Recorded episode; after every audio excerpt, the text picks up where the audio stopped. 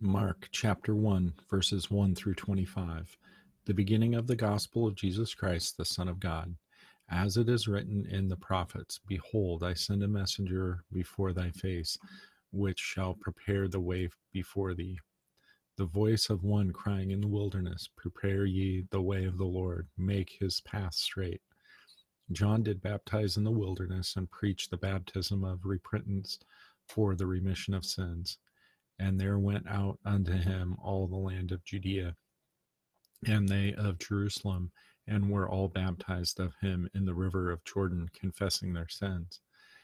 And John was clothed with camel camel's hair and with a girdle of a skin about his loins, and he did eat locusts and wild honey, and preach, saying, There cometh one mightier than I after me, the latcheth of his shoes I am not worthy to stoop down and unloose.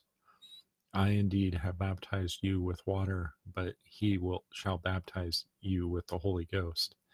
And it came to pass in those days that Jesus came from Nazareth of Galilee and was baptized of John in the Jordan. And straightway coming up out of the water, he saw the heavens open up and the Spirit like a dove descending upon him and there came a voice from heaven saying, Thou art my beloved Son, in whom I am well pleased. And immediately the Spirit driveth him into the wilderness, and he was there in the wilderness forty days, tempted of Satan, and was with the wild beasts, and the angels ministered unto him. Now, after that John was put in prison, Jesus came into Galilee, preaching the gospel of the kingdom of God and saying, The time is fulfilled and the kingdom of God is at hand. Repent ye and believe the gospel. Now, as he walked by the Sea of Galilee, he saw Simon and Andrew, his brother, casting a net in the sea, for they were fishers. And Jesus said unto them, Come ye after me, and I will make you to become fishers of men. And straightway they forsook their nets and followed him. And when he had gone a little further thence, he saw James the son of Zebedee and John his brother, who also were in the ship mending their nets. And straightway he called them, and they left their father Zebedee in the ship with the hired servants and went after him.